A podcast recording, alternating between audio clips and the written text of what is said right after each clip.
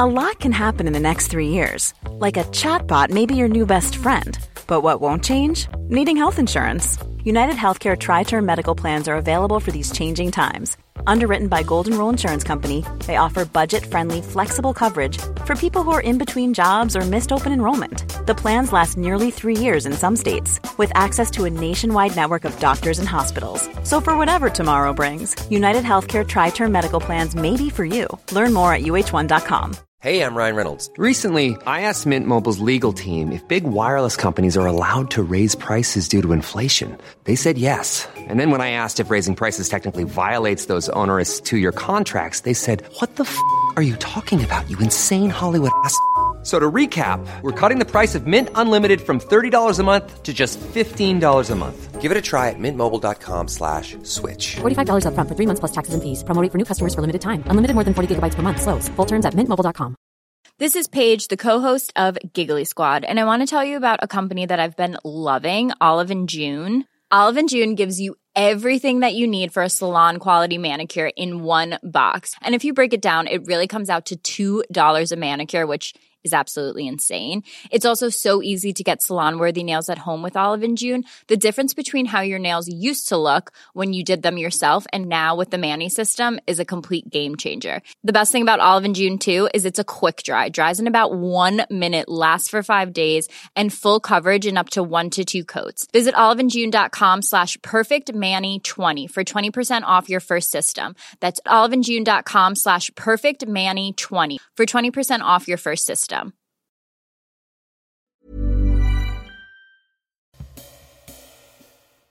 Ny uke og ny episode av Historier som endret eh, verden. Som vanlig så har jeg invitert eh, en gjest som skal hjelpe oss med å få mer innsikt i en hendelse som har vært med på å gjøre verden til det den er i dag. Dagens gjest det er Anne Telle. Hjertelig velkommen. Takk. Du er altså, du har doktorgrad i japansk litteratur. Eh, Du er bl.a. prisbelønt for din bok eh, 'Bombene over Hiroshima og Nagasaki'. Og så har du eh, både bodd og vært mye i, i Japan. Og Det er nettopp det som er temaet i dag. Atombomben som droppet over Hiroshima og Nagasaki. Hvorfor ble den droppet? Men hvis vi skal begynne veldig enkelt Hvis du hadde møtt en person som aldri hadde hørt om en atombombe før, hvordan ville du beskrevet den da?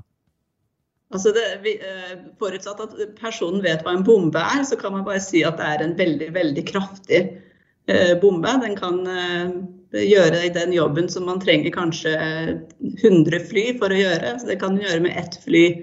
Men Det er den enkle forklaringen, men det er jo også en bombe som virker på en helt annen måte. og har, Det er ikke bare at den er kraftigere, men den også har effekter som vanlige konvensjonelle bomber ikke har. Eh, Med radioaktiv stråling, eh, f.eks. Ja, For det er ikke sånn at den bare sprenger, og så er alt borte? Nei, den sprenger, og så er det veldig mye som er igjen. Og skadene er, eh, kan oppstå også i veldig lang- tid etterpå. Det var jo noe man kanskje ikke visste så godt akkurat på den tiden. Det var veldig mange ikke visste, som kom litt sånn overraskende i etterkant. da. Eh, eh, vi skal tilbake til sånn selve bombingen av Japan straks, men vi må kjapt gå gjennom forløpet. De fleste har jo sikkert hørt om eh, at krigen mellom USA og Japan i andre verdenskrig startet med bombingen av Pearl Harbor i 1941, desember. Det er jo for så vidt en episode av denne podkasten i seg selv. Men i boken din så argumenterer du for at bombingen av Pearl Harbor det var på en måte ledd i en litt sånn større maktkamp. Kan du utdype litt om det? Ja, altså eh, hvis man tenker eh, i Japan når man snakker om eh, andre verdenskrig eller Stillehavskrigen, så er det veldig mange som egentlig kaller det for 15-årskrigen, for de går enda lenger tilbake allerede med ekspansjonen og som Japans invasjon av Kina. Men egentlig så kan det jo starte enda lenger før og bare si at det starta da Japan åpnet dørene sine for Eh, altså de hadde jo hatt, vært helt lukket i 250 år, fra 1600-tallet til slutten av 1800-tallet. Og da de åpnet dørene da igjen for kontakt med Vesten, og liksom så hva som var der ute av eh, kolonier og, eh, og sånne eh, europeiske land som hadde verdensherredømme, eh, at, at kanskje det allerede da startet en slags forståelse for at, man, at man må velge mellom å enten bli en koloni eller være en kolonimakt. Så De startet veldig fort med å liksom ta etter Vesten i den måten de behandlet sine asiatiske naboland på. Um, sånn at uh, da Japan angrep Pearl Harbor, altså da hadde um, det vært et forløp, mye konflikter om Um, om deres uh, atferd i Kina og sånne ting. og det, USA begynte å reagere på det, og det kom en handelsblokade og en del sånne ting som gjorde at Japan liksom skulle ta USA da. Uh, men det var jo en lang forhistorie. Jeg vet ikke hvor mye jeg skal si uh, om det, for det er jo ja.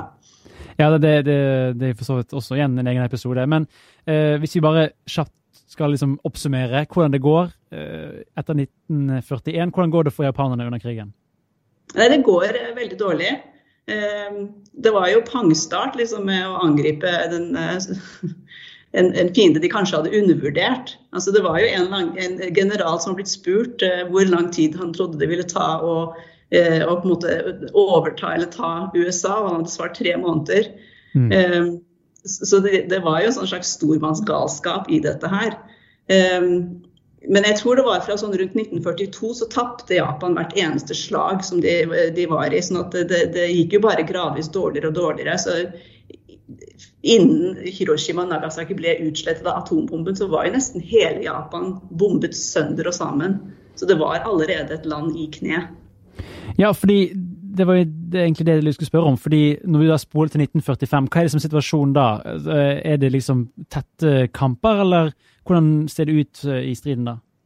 Nei, Det er uh, hovedsakelig uh, luftangrep fra USA. De har tatt flere og flere av disse stillehavsøyene, så de har kommet nærme nok til at de kan fly over japanske fastlandet. Eh, og de har en sånn eh, strategi som var brukt mye i den andre verdenskrig, med sånn eh, moralbombing. Altså at de skulle knuse fiendens kampmoral ved å, å knuse sivile, altså knuse byene. Det skjedde jo ikke bare i Japan, det skjedde jo også i Europa. Men det var tett bombing av alle storbyer, så Tokyo ble fullstendig ødelagt. Osaka, Kobe Det var kanskje fem eller seks byer igjen å velge mellom mm. da de skulle bruke atombomben. Men når de da har bombet Japan sønder og sammen, nummer én, holder ikke det? Og nummer to, hvorfor gir ikke da Japan seg? Hvorfor sier ikke at nå er leken over? Ja, kanskje tilbake til denne stormannsgalskapen. Det var hele tiden en propaganda om at Japan eh, eh vant slag. Altså de, de, de, de, løy jo til folket om hvordan det gikk eh, ute på disse eh, stillehavsøyene og, og i koloniene og sånn. Eh, at, eh, sånn at folket visste ikke hvor ille det var. altså Folket hadde det helt forferdelig. De, hadde ikke mat. og det, altså det, det, og byene brant, og alle mennene var borte. Men eh, så det, det, var sånn, Man skulle ikke gi seg. Det var en sånn eh, kampmoral som eh, man skulle dø, altså slåss til sistemann. Eh, og så var det også en tvist om eh, dette med keiserens posisjon. At eh, japanerne de ville ikke gi seg uten at de kunne sikre keiserens posisjon. At han skulle liksom bevares, fordi han var jo guddommelig. Eh, og det ville ikke amerikanerne gå med på. sånn at det var jo det siste på en måte springende punktet. Og det er litt interessant at uh, når de da til slutt ga seg etter atombommene, så fikk de jo lov til å beholde keiseren. Men keiseren, det er sånn vanskelig tror jeg, for kanskje oss å se for oss. uh, selv om vi er glad i kongefamilien her òg, så tror vi ikke de, de er guddommelige. Hvorfor, hvorfor er det så utrolig viktig med denne keiseren? Og hva syns egentlig keiseren om alt det som foregikk? Vi vet ikke hva keiseren egentlig syns. Um, han, eh, det, er, det, er, ikke noe man har kunnet få en uttalelse. Eh, så, så, det vet vi ikke. Men eh, det med det, det guddommelige, altså japansk religion, shintoismen, handler jo om at, er, at, alt som er ekstraordinært og stort, er guddommelig. Så det er en sånn panteisme. Og i det så er det også mennesker som kan være, hvis de har gjort noe ekstraordinært, så er de guddommelige. Eh, Japans keiserfamilie kan spores tilbake til solgudinnen. Um, altså du har hele den mytologien, så keiseren er, er Gud. Uh, han måtte da, når da USA etterpå uh, kom inn som okkupasjonsmakt etter at Japan tapte krigen, så ble han jo tvunget av uh, amerikanske styresmaktene til å si i en radiotale jeg er ikke Gud, jeg er et menneske. Som hadde en enorm påvirkning på det japanske folket. Det er jo folk som har sagt at det var et større sjokk enn at, en atombomben. Wow. Så offisielt så er han jo ikke lenger guddommelig, men det er vanskelig å si hvordan han egentlig liksom blir sett på av folk. Han, han var jo keiser fram til var det 1989 han døde. altså Han, han besto jo lenge, lenge etter krigen. Og så er det en annen brikke inn i dette her eh, politiske spillet. Det er noe som heter Potsdam-erklæringen. Hva er det for noe? Ja, eh, Potsdam-erklæringen. Det, det, var eh, da Japan ble stilt overfor et ultimatum om uh, uforbeholden overgiv, overgivelse, eller at de da skulle møte en fullstendig ødeleggelse. Uh, det var i juli 1945. Så ja, så de får på en måte valget mellom enten å bli knust eller å gi seg uten noen betingelser, som betyr at keiseren er i fare. Og det, synes, så det var en eksistensiell krise på begge ender, da, for de. Ja. Eh, og så ble det, var det også en enighet eh, om at dersom Japan ikke ga seg, at Sovjet skulle gå inn i krigen mot Japan. Og det gjorde de også mellom den første og den andre atombomben. Eh, Sovjet erklærte krig mot Japan 8. august. Så det er jo også med på egentlig den endelige slutten på krigen. Og så må vi da spole litt tilbake til det her Manhattan-prosjektet, som har gått og, og lurvet eh, gjennom andre verdenskrig. Hva var det for noe? Nei, Det var jo dette prosjektet med å utvikle en ny bombe. som var jo basert på, altså Jeg, jeg er ingen vitenskapsmann, så det å forklare liksom, eh, ideene bak atombomben kan jeg ikke. Men det var, var det, utviklingen av atombomben, som jo i utgangspunktet var et prosjekt som skulle brukes mot eh, Tyskland. Eh, men de ble jo ikke ferdige, og så, så, eh, så, man da at man kunne heller bruke det eh, mot Japan. Og det var brukt enorme penger på å utvikle dette våpenet. Sånn at det lå jo antageligvis også altså For det ene, altså pga. pengebruken så var det jo forventning om at det skulle munne ut i noe, at det skulle være nyttig. Og også en nysgjerrighet helt sikkert på de som hadde vært med på dette prosjektet, om hvordan denne bomben faktisk virket. Eh, så, så, det høres veldig sånn kynisk og kaldt ut, eh, det med at man ville teste ut bombe. Men samtidig så er det et sånt, fra et vitenskapelig synspunkt litt forståelig også at hvis man først skal bruke denne bomben for første gang som er et nytt våpen, at man må gjøre det på en sånn måte at man faktisk kan se hvilken effekt det har. Så når de skulle velge ut hvilke byer de skulle bruke den mot, så eh, så de jo på hvordan byen var At det skulle være en blanding av forskjellige typer bebyggelse. Det skulle være flat. Det skulle liksom være eh, det at Hiroshima var omkranset av fjell. At det ville begrense på en måte eh, at man, man kunne at Det var en veldig sånn fin avgrensning. sånn at Det lå også veldig mye sånn vitenskapelige beregninger bak det å skulle velge ut hvor den skulle slippes. Det, det, det føles jo litt makabert ut å diskutere så enorme ødeleggelser eh, som liksom at det har vitenskapelig interesse. Ja, og det er veldig makabert. Samtidig som jeg tenker at hvis man har jobbet med et sånt prosjekt, eh, ikke for å forsvare egentlig eh, eh, bruken, men bare for å prøve å forstå de som står bak, at man har jobbet med dette prosjektet, at man kanskje egentlig glemmer litt at det er mennesker det er snakk om. og det er Altså, og Japan var jo, var jo en sånn forferdelig fiende, så, så, jeg tror det var veldig lett å overse liksom, den menneskelige biten i det. Um, og det ville jo spare amerikanske liv eh, ved at man kunne ha færre piloter. altså Bare sånn enkel ting som at man bare trengte ett fly for en, eh, en, et oppdrag som kanskje ellers ville ha krevd 100. Så er jo det en mindre risiko, da. Mm. Men La oss fortsette litt ned denne tråden her da, med å snakke om fordi det er jo mennesker som tar den avgjørelsen. Det, det er liksom, Hvis vi bare tar en liten fot i bakken Tenk å liksom sitte med den avgjørelsen om å droppe en så dødelig bombe. Det er vanskelig å se for seg å ha så mye ansvar. Ja, og det er veldig vanskelig å vite akkurat hvor det ansvaret skal plasseres. Um, visste Truman liksom hva han gjorde, f.eks. Han, han kom jo liksom til makta helt på slutten uh, og overtok planer som var allerede uh, ferdig.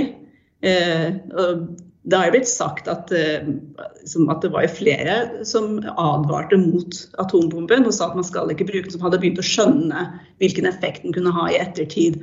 Um, og um, man har jo fått eh, etter hvert uh, sett i arkiver uh, som har vært stengt i 50 år etter krigen, men så som er åpne sånn historiske arkiver med brev som har vært skrevet uh, hvor det har vært kritikere da, som har prøvd å advare. Og Truman som har selv skrevet i dagbok at dette er kanskje det mest forferdelige våpenet som noensinne er blitt laget, men kan også være veldig nyttig. Mm. Um, men hvis man ser på hvordan bomben ble testet også etter krigen, så kan man jo lure på om de egentlig hadde tatt inn over seg hvor grusomt det våpenet var. For de satt jo med solbriller og så på disse testbombene ute i ørkenen ikke sant? og utsatte seg selv for stråling osv. Så, videre. så det, det kan jeg tenker at kanskje mennesker er litt sånn treige til å forstå hvor alvorlig ting kan være. Mm. Ja, for det er jo da, altså, for å ta det, 6. august så faller bomben over Hiroshima, og, og 9. august over Nagasaki. Og uh, du har noen veldig sterke skildringer i, i boken din om, om, hvordan det oppleves. Kan du prøve å beskrive litt sånn fra måte bakkenivå, da, fra japansk perspektiv, og de som bor i disse to byene. Hvordan oppleves dette her? Eh, altså Fra det japanske perspektivet så starter jo historien om bomben den 6. august. Mm. Eh, det er veldig få som forteller noe om forløpet eller om det politiske, men fordi at de var vanlige mennesker. En vanlig, eh, utrolig klar, varm, solfylt dag, klar himmel. Det har vært, eh, det har vært sånn bombe- eller flyalarm tidligere, så de har vært liksom i skjul og kommet fram igjen. Vanlig hverdag. Barn skal på skolen og foreldre skal ut på jobb. Eh, og så ser man et fly som flyr over himmelen. Det er en forfatter som har skrevet at han Jeg, jeg husker jeg så um, at jeg tenkte oi, et, et fly, eller oi, en B-29, da jeg så Enola Gay fly over himmelen. Og deretter fantes det ikke lenger ord. Mm. Fordi at da på et brøkdel sekund, ikke det engang, så blir bare verden borte. Um, de som sto nærmest, de, de ble jo også bare borte. Så vi har, har jo ingen vitner som, som, eh, som, egentlig så det. Men um, det var altså Av de som overlevde, da, så var det jo helt grusomme brannskader, og det var knusningsskader, og det var glassplinter, og de, de, hud som bare hang liksom i filler fra eh, fingertuppene. Um, mødre med, med, forkullede barn på ryggen som ikke engang visste at barna var døde, ikke sant, som rømmer. Altså det, det, er sånne scener fra helvete um, som er blitt beskrevet og blitt fortalt gjennom tegninger og ja, på veldig mange forskjellige måter. Og mange som ikke klarte å fortelle om det, snakke om det på mange, mange år. Um, men det veldig viktig å ikke glemme det bakkeperspektivet da, når man skal snakke om eh, atomvåpen. For det blir så teknisk når man snakker om liksom, den militære nytten. Men for, for, akkurat med de skildringene du nettopp fortalte i bakhodet, altså, hvilke avveininger er det som tas? Hva er liksom uh, forklaringen på hvorfor man begår denne Hva skal man kalle det? Det virker jo som nesten et brudd på, på menneskets uh, livets, uh, livets rett. Men jeg, altså, i den logikken som man var oppi da i andre verdenskrig med å skulle bruke sivile og angrep mot sivile som et ledd i å få eh, styresmakter til å overgi seg eh, Man hadde ikke noe disse bildene i forkant før man slapp eh, bomben den 6.8. Sånn, sånn sett så er det jo lettere å forstå at avgjørelsen ble tatt i 1945 enn at det fortsatt er lov å ha atomvåpen. Mm. For I dag vet vi altså, nå, Vi har bilder, vi har historier, vi har alle beretningene, men det hadde de jo ikke i forkant. Sånn at selv om det var folk som kunne advare og si at dette her er helt grusomt våpen, dere bør ikke bruke det, eh, det kan gi skader, eh, radioaktiv stråling er farlig osv., så, videre, så så hadde man ikke noen bilder eller erfaringer som kunne virkeliggjøre det før etterpå. Um, det høres ut som jeg forsvarer det, det er ikke det, egentlig det jeg prøver å gjøre. For jeg, jeg mener jo at det var feil. Millions of people have lost weight with personalized plans from Noom. Like Evan, who can't stand salads and still lost 50 pounds. Salads generally for most people are the easy button, right? For me, that wasn't an option. I never really was a salad guy. That's just not who I am. But Noom worked for me. Get your personalized plan today at noom.com. Real noom user compensated to provide their story. In four weeks, the typical noom user can expect to lose one to two pounds per week. Individual results may vary. A lot can happen in the next three years. Like a chatbot may be your new best friend. But what won't change? Needing health insurance. United Healthcare Tri Term Medical Plans are available for these changing times Underwritten by Golden Rule Insurance Company, they offer budget friendly, flexible coverage for people who are in between jobs or missed open enrollment. The plans last nearly three years in some states, with access to a nationwide network of doctors and hospitals. So, for whatever tomorrow brings, United Healthcare Tri Term Medical Plans may be for you. Learn more at uh1.com. This is Paige, the co-host of Giggly Squad, and I want to tell you about a company that I've been loving, Olive and June. Olive and June gives you everything that you need for a salon quality manicure in one box. And if you break it down, it really comes out to $2 a manicure, which is absolutely insane. It's also so easy to get salon worthy nails at home with Olive and June. The difference between how your nails used to look when you did them yourself and now with the Manny system is a complete game changer. The best thing about Olive and June too is it's a quick dry, dries in about one minute, lasts for five days, and full coverage in up to one to two coats. Visit oliveandjune.com slash perfect Mani 20 for 20% off your first system. That's oliveandjune.com slash perfect Mani 20 for 20% off your first system. Feil, egentlig, å bruke atomvåpen. Og jeg mener hele strategien med å bruke sivile på den måten var eh, feil. Samtidig som eh, man kan kanskje prøve å forstå hvordan det var mulig da, å ta den avgjørelsen. Vi skal være forsiktige med å distribuere skyld, som du er inne på. Men eh, altså, da jeg gikk på, på, skole, på grunnskole, så lærte jeg at uh, bomben ble sluttet for å gjøre slutt på krigen. Det var et onde, men uh, Det var kanskje ikke stort svart-hvitt, men jeg tolket det som at det var liksom et nødvendig onde. Du skiller også i boken din, og det er jo på en måte det som er inntrykket i populærkulturen, at japanske soldater var liksom de hadde jo ekstreme taktikker, ting som på en måte ses på som på en måte ekstremt å betale selv i krig. Var det rettferdiggjort, er på en måte tusenkronerspørsmålet, da?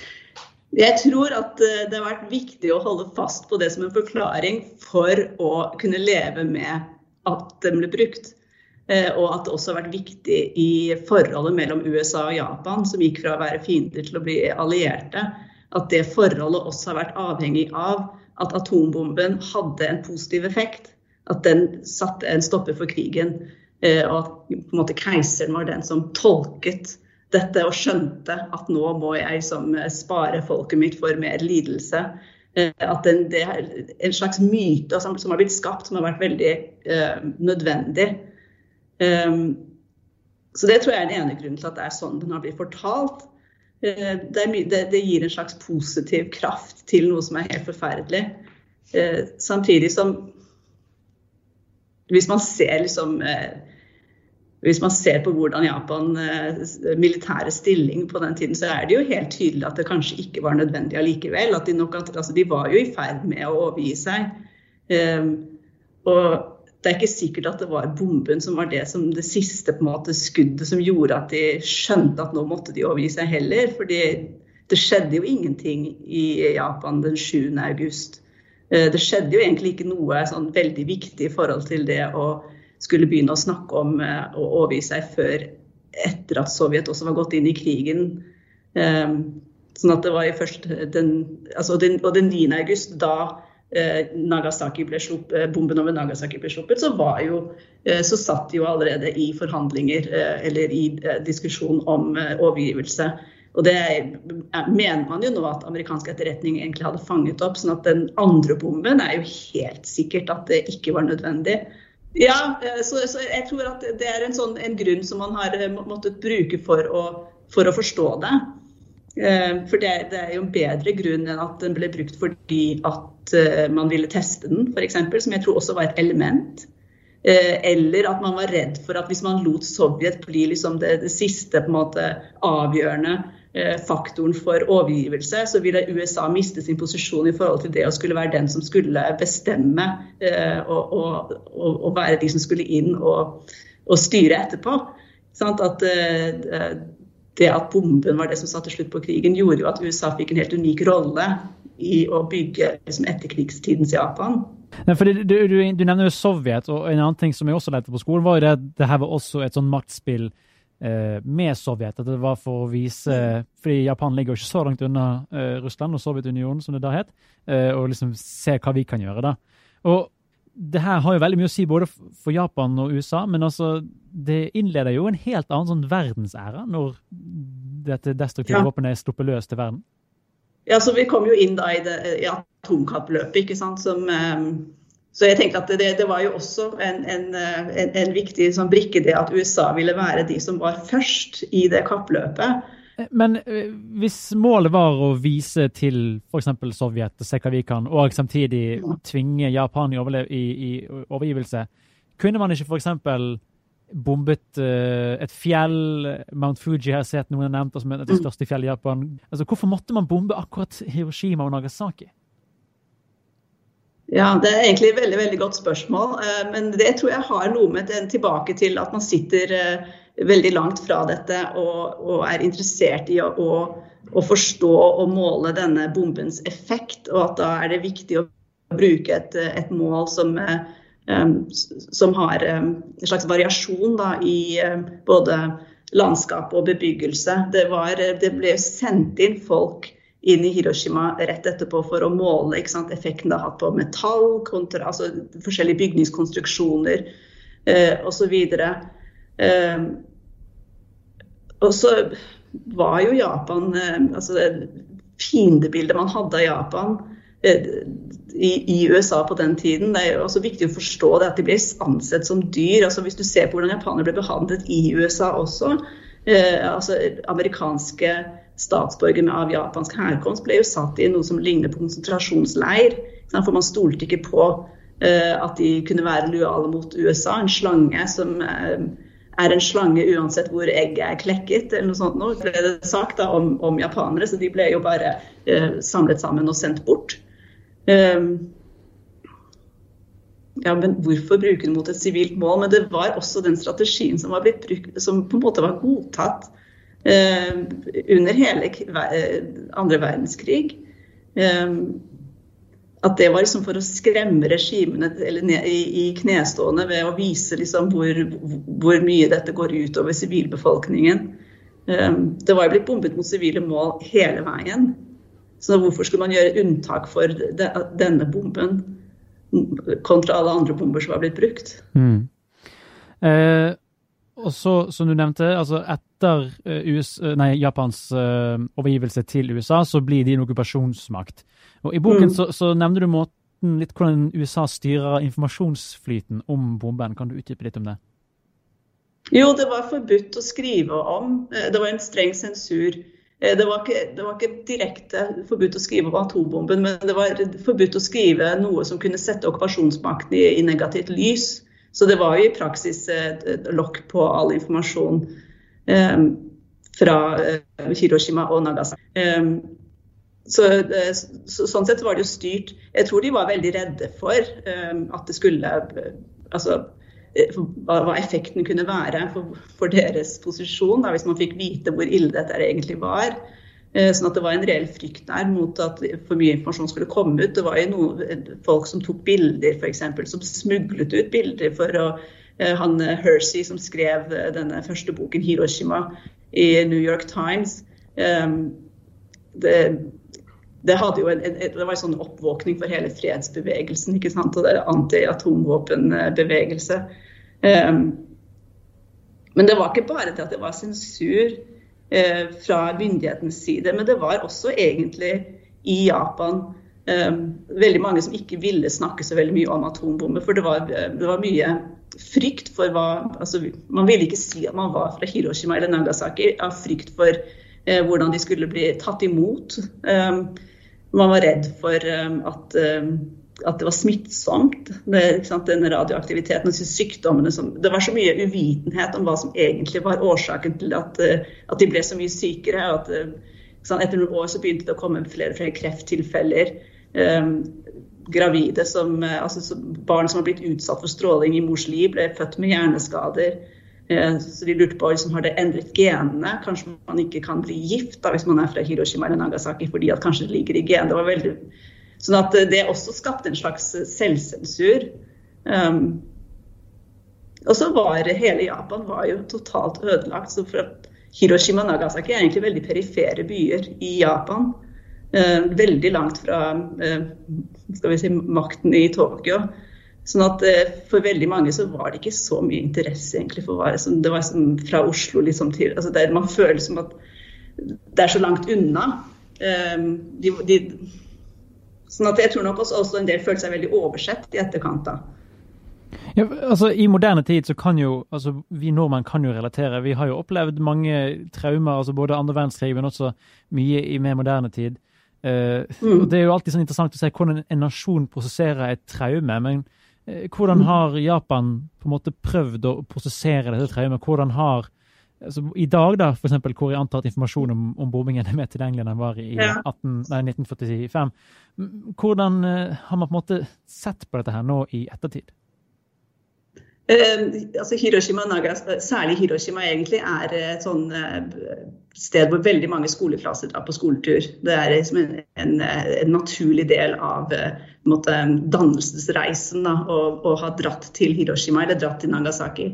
Men det er veldig ofte at sånn type, særlig, særlig skoleturer, at den historien om atombomber blir sånn, eh, en, en, egen historie. En egen liksom, historie om, nærmest som en, eh, en naturkatastrofe. Det var noe som bare skjedde.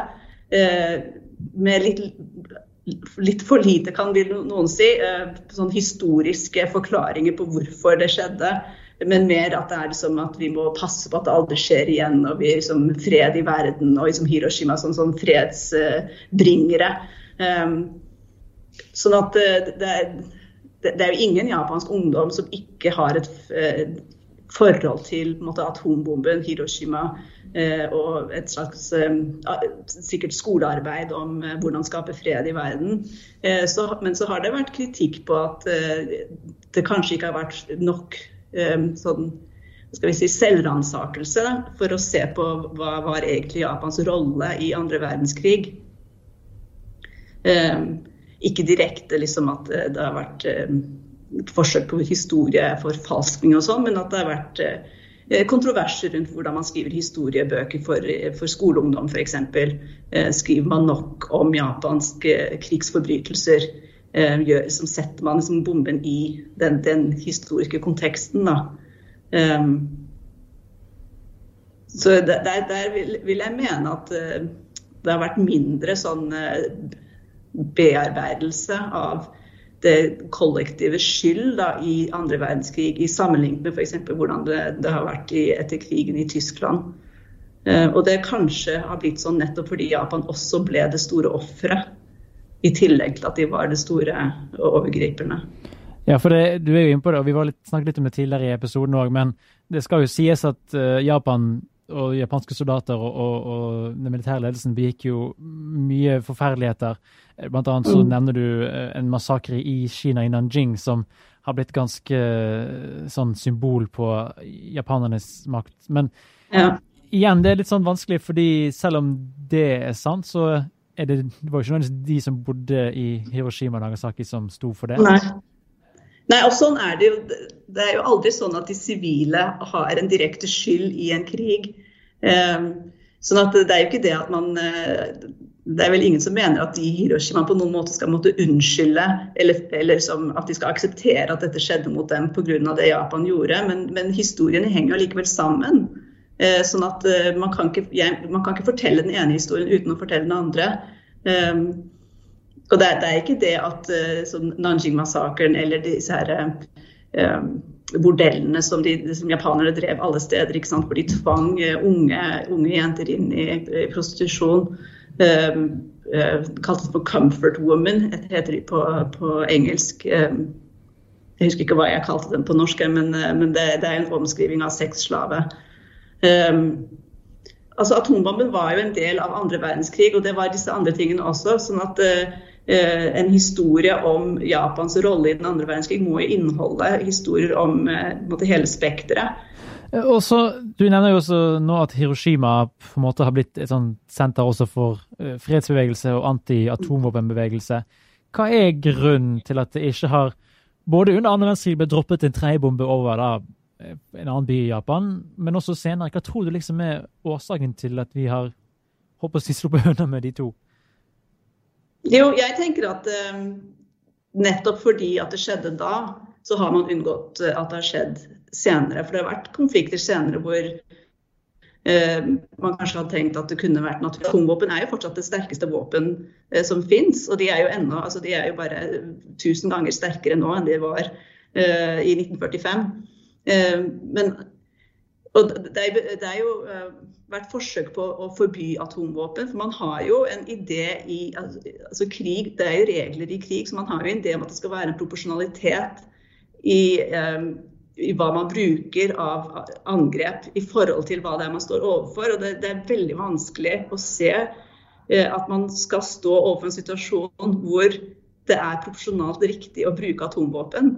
Um, man har jo fortsatt allikevel ikke klart å forby det, sånn som man har gjort med kjemiske våpen eller klasebomber og sånne ting. Så det, det, det, er et eller annet som er litt sånn merkelig, men det tror jeg henger sammen med liksom den politiske makten som ligger i det å ha atomvåpen, som er en helt annen diskusjon egentlig.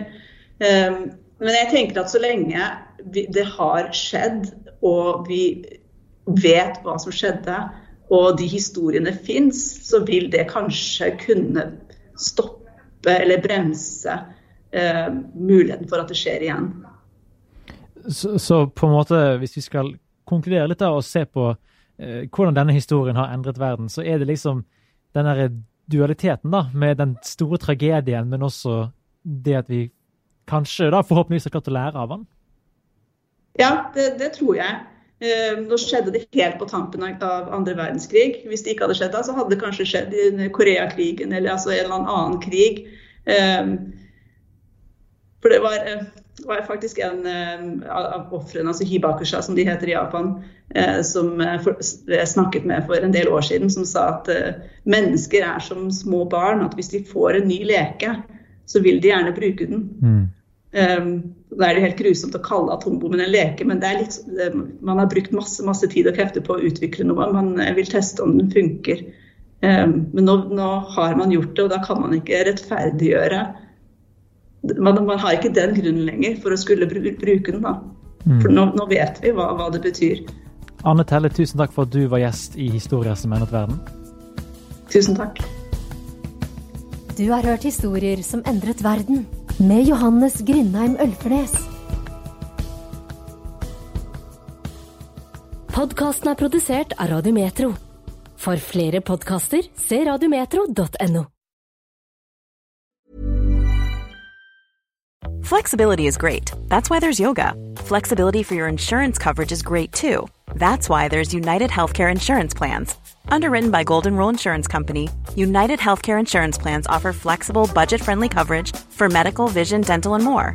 One of these plans may be right for you if you're, say, between jobs, coming off your parents' plan, turning a side hustle into a full hustle, or even missed open enrollment. Want more flexibility? Find out more about United Healthcare Insurance Plans at uh1.com. Mom deserves the best, and there's no better place to shop for Mother's Day than Whole Foods Market. They're your destination for unbeatable savings, from premium gifts to show-stopping flowers and irresistible desserts. Start by saving 33% with Prime on all body care and candles. Then get a 15-stem bunch of tulips for just $9.99 each with Prime. Round out Mom's menu with festive rosé, irresistible berry chantilly cake, and more special treats. Come celebrate Mother's Day at Whole Foods Market. When you make decisions for your company, you look for the no-brainers. If you have a lot of mailing to do, stamps.com is the ultimate no-brainer. Use the stamps.com mobile app to mail everything you need to keep your business running with up to 89% off USPS and UPS. Make the same no-brainer decision as over 1 million other businesses with stamps.com. Use code PROGRAM for a special offer. That's stamps.com, code PROGRAM.